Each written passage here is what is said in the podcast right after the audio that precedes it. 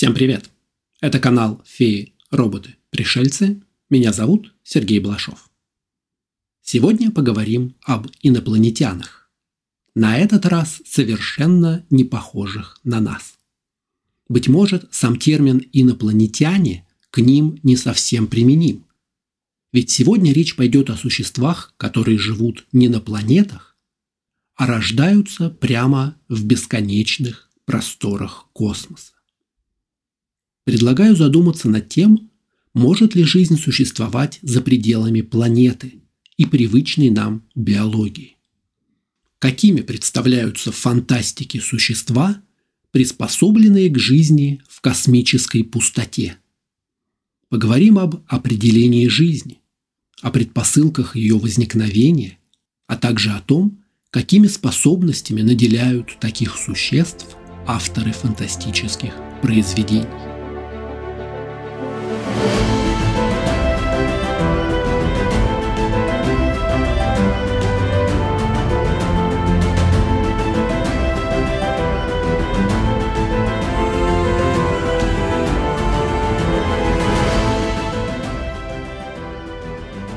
Когда мы говорим о поиске жизни, то в первую очередь думаем о каменистых планетах, которые находятся в зоне обитаемости. Каждой известной или предполагаемой форме жизни для существования требуется твердая поверхность с хотя бы какой-то гравитацией. Однако во Вселенной звезды и тем более планеты занимают лишь малую часть объема вещества. Большая часть мироздания – это межзвездная среда, заполняющая пространство между звездами внутри галактик. Состав этой среды – это межзвездный газ, пыль, космические лучи и поля, а также гипотетическая темная материя. Жизнь, подобная нашей, в такой среде невозможна. Именно поэтому мы не выходим в космическое пространство без скафандра, даже на околоземной орбите. Но, может быть, мы просто не самая приспособленная форма жизни? Изучение возможностей жизни за пределами этих условий расширяет наше понимание того, какой в принципе может оказаться жизнь. Прежде чем углубляться в космических существ, важно понять определение жизни. Жизнь обычно характеризуется такими качествами, как организация, рост, размножение, приспосабливаемость и способность реагировать на раздражители. Известная нам жизнь требует определенных условий, таких как жидкая вода, наличие питательных веществ и защита от экстремального излучения. Подробнее мы говорили об этом в выпуске про потенциально обитаемые планеты. Несмотря на сложные условия в открытом космосе, на Земле есть организмы, которые демонстрируют замечательную приспособляемость. Экстремофилы – это организмы, способные процветать в экстремальных условиях, таких как высокие температуры, кислая среда и даже отсутствие воздуха. Любимый пример в науке – это тихоходки – также известные как водяные медведи. Эти микроскопические беспозвоночные могут выдерживать экстремальные температуры, радиацию и обезвоживание, что делает их невероятно устойчивыми. При наступлении неблагоприятных условий они способны на долгие годы впадать в состояние анабиоза. При этом их метаболизм падает до одной сотой процента. В состоянии анабиоза тихоходки выдерживают невероятные нагрузки. Пребывание в жидком кислороде при температуре минус 193 градуса. При облучении в тысячу раз больше смертельного для человека 50% облучаемых тихоходок выжило. После 10 дней, проведенных в открытом космосе, практически все тихоходки были иссушены – но на борту космического аппарата они вернулись к нормальному состоянию. Таким образом, тихоходки и подобные им организмы – это потенциальные кандидаты на выживание в космосе. Возможно, если изучить их механизм анабиоза, то именно это позволит нам приблизиться к столь популярному долгому сну из фантастики, когда экипаж и пассажиры межпланетных кораблей на все время полета погружаются в сон, а затем выходят из него без вреда для организма. Однако тихоходки все-таки рождены на Земле, а в космосе не живут, а просто сохраняются. Размышляя о существах, приспособленных для функционирования в космосе, мы можем представить потенциальные приспособления для такого выживания в пустоте. Для существ, возникших и приспособившихся к жизни в открытом космосе, будет важна способность использовать энергию космического излучения, создавать специальные механизмы для защиты от электромагнитных полей и использовать альтернативный метаболизм, который не зависит от традиционных органических соединений. Чтобы противостоять космическому вакууму, биология существ потребует особых приспособлений.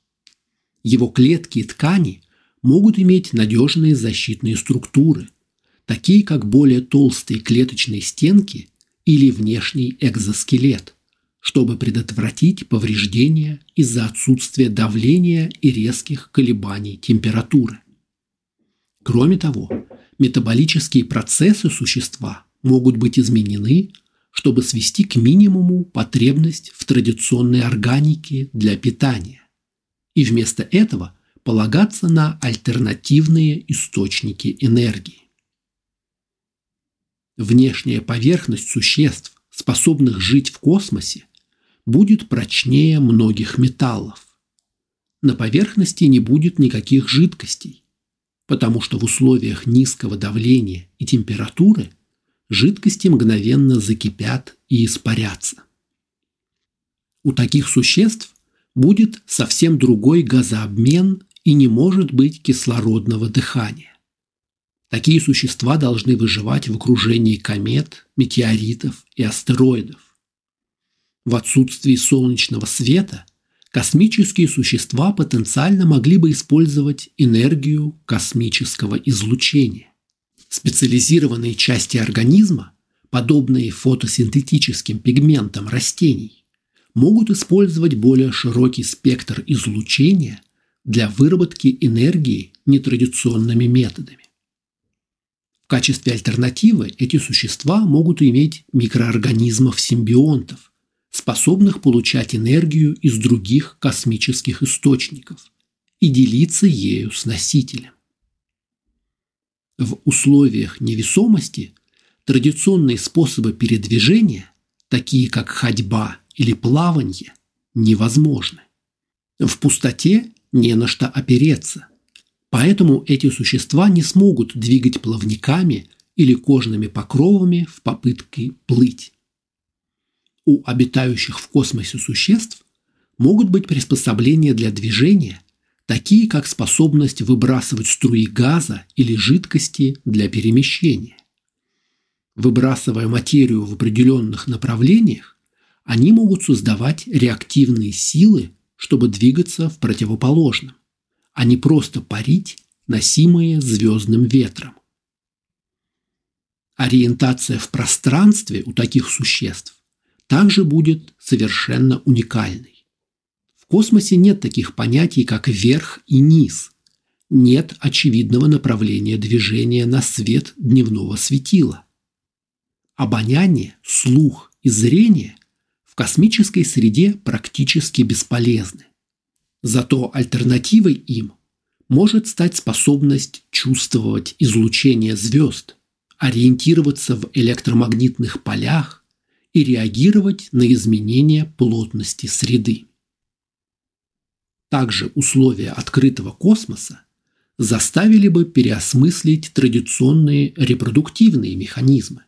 У космических существ могут развиться альтернативные методы размножения, которые устранили бы потребность в партнере для спаривания.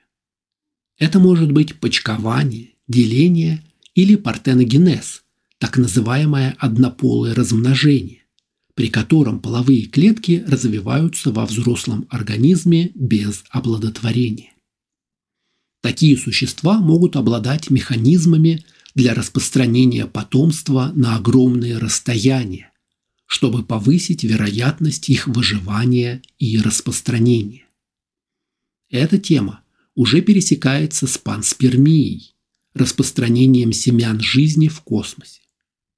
Возможно, что у живущих в космосе существ есть несколько стадий развития или направлений эволюции. Они могут возникать на планетах, жить и размножаться в пустоте и пролетать межзвездные расстояния, чтобы попасть в новый, пригодный для обитания мир. Каков будет размер таких существ? В условиях более низкой гравитации существа могут потенциально увеличиваться в размерах. Меньшая сила гравитации снижает нагрузку на скелетную структуру организма, что позволит увеличить размеры тела. Однако доступность ресурсов также играет важную роль в определении размера живых существ. В условиях нехватки ресурсов, а космос именно такая среда, организмы могут пойти по пути снижения среднего размера тела, чтобы повысить свои шансы на выживание. Это означает более эффективное использование энергии, меньшие потери тепла и снижение метаболических потребностей. На размер существа, в том числе и космического, влияет его конкретная экологическая ниша. Например, хищники, находящиеся на вершине пищевой цепочки, часто идут по пути увеличения размеров тела, что позволяет им легче побеждать добычу. С другой стороны, организмы меньшего размера могут процветать в нишах, где решающее значение имеют маневренность, маскировка или эффективность использования ресурсов. Каков будет образ жизни таких существ? В космосе могут жить космические паразиты. Эти существа являются паразитической формой жизни, они прикрепляются к небесным телам, питаясь их энергией или материей. Они могут потреблять звездный свет, солнечный ветер или космическое излучение, оставаясь бездействующими в периоды нехватки ресурсов, пока не столкнутся с другой, богатой энергией средой. Существуют фантастики и небесные организмы. Это эфирные или основанные на энергии формы жизни, которые обитают в туманностях, звездных скоплениях или даже на поверхности самих звезд. Они используют почти неограниченную энергию звезд и обладают необычайными свойствами, часто выходящими за рамки привычной нам биологии. Наконец, путешествовать меж звезд могут биомеханические существа. Такие гибридные создания, наполовину органические, наполовину механические, могут обитать в космосе, на космических станциях, или даже свободно перемещаться в вакууме. Они демонстрируют связь между технологией и биологией, что позволяет им быстро адаптироваться и эволюционировать в ответ на изменения условий.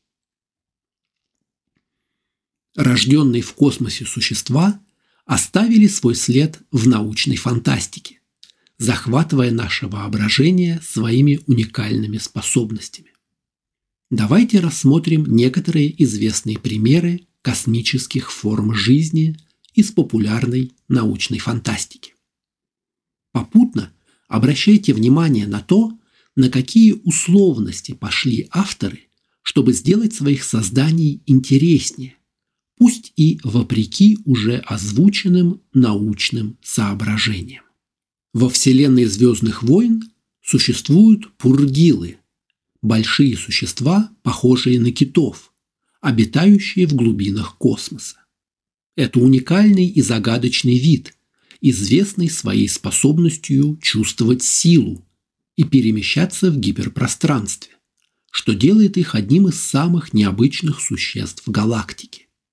Пургилы обладают биолюминесцентными свойствами со светящимися усиками или шипами, которые выстилают их тела. Обычные пургилы размером с небольшой космический корабль, но существуют подвиды значительно крупнее.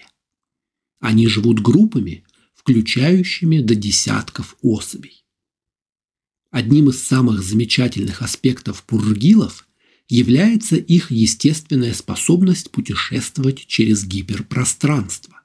Они с легкостью перемещаются по гиперпространственным линиям, и на них, казалось бы, не влияют его опасности и сложности.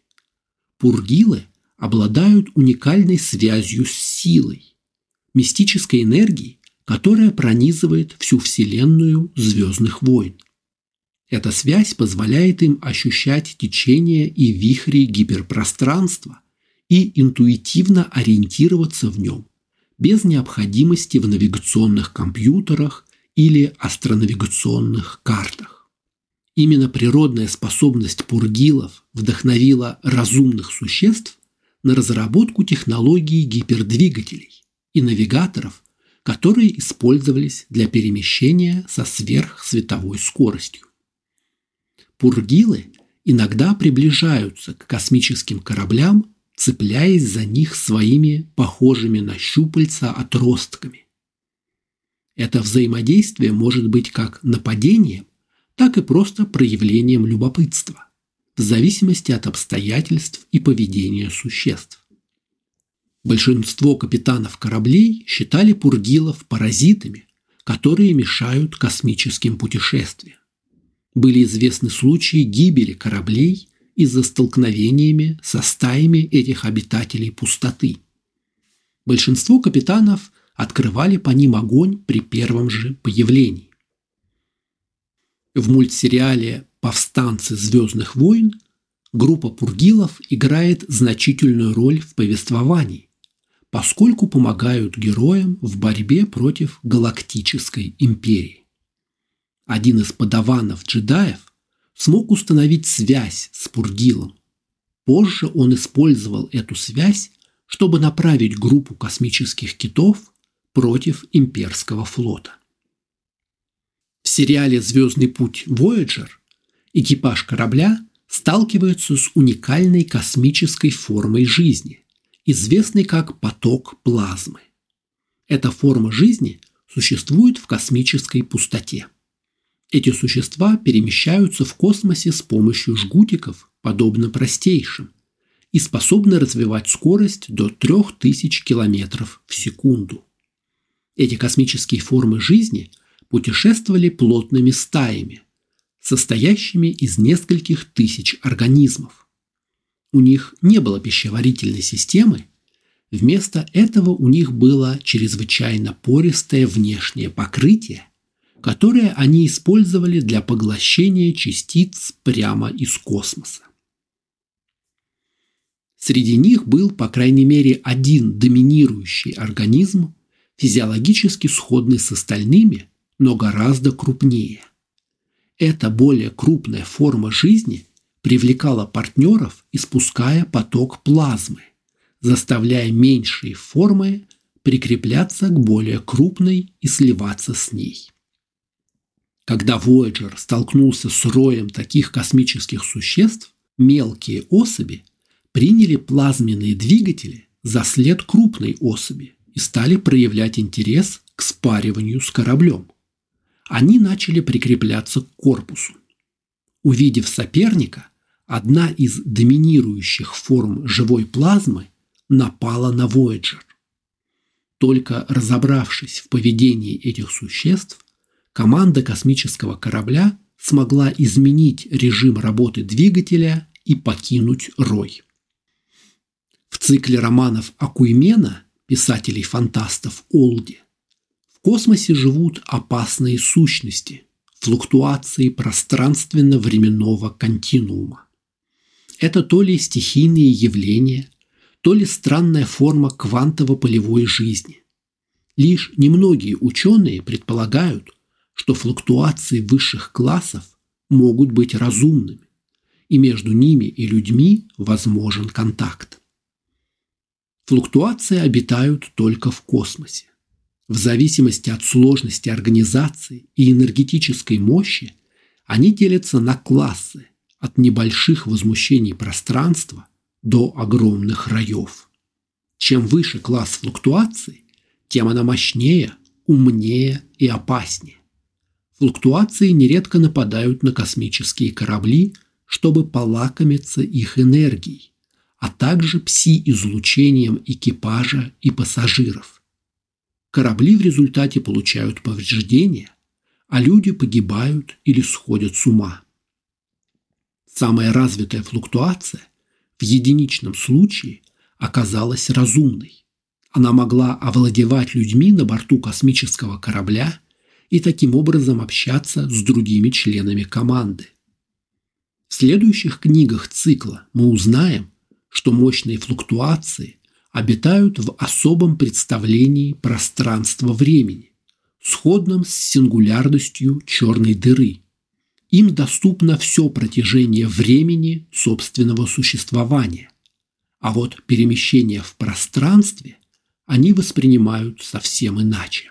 Несмотря на потенциальную разумность, флуктуации считаются опасным явлением, и на их уничтожение направляются боевые корабли с высокой огневой мощью. Рассуждение о существе, приспособленном для жизни в космическом пространстве, позволяет нам заглянуть в бесконечное разнообразие потенциальных внеземных форм жизни. Для биологической адаптации, получения энергии, передвижения, размножения и защиты от радиации этим космическим существам потребуются совершенно необычные адаптации, чтобы приспособиться жить в межзвездной среде. Размышления о природе таких организмов подогревает наше любопытство и расширяет границы нашего понимания жизни во Вселенной. Эти примеры представляют собой лишь часть обширных и разнообразных космических существ, встречающихся в научной фантастике. От могущественных левиафанов до разумных энергетических существ и изменяющих форму организмов, воображение авторов научной фантастики – дало нам множество внеземных форм жизни. Благодаря им нам интересно думать о космосе и следить за приключениями героев фантастических произведений. Как вы думаете, приятно ли жить в открытом космосе? Напишите в комментариях. Спасибо, что смотрели. Канал «Феи, роботы, пришельцы» можно читать на Дзен, в Телеграме и ВКонтакте. Аудиоверсия доступна в вашем любимом плеере подкастов. Видеоверсию смотрите на YouTube и Рутуб. Поддержать проект можно на сервисе Boosty по ссылке в описании. Не забудьте подписаться на канал, чтобы не пропустить новые выпуски. Спасибо, скоро увидимся.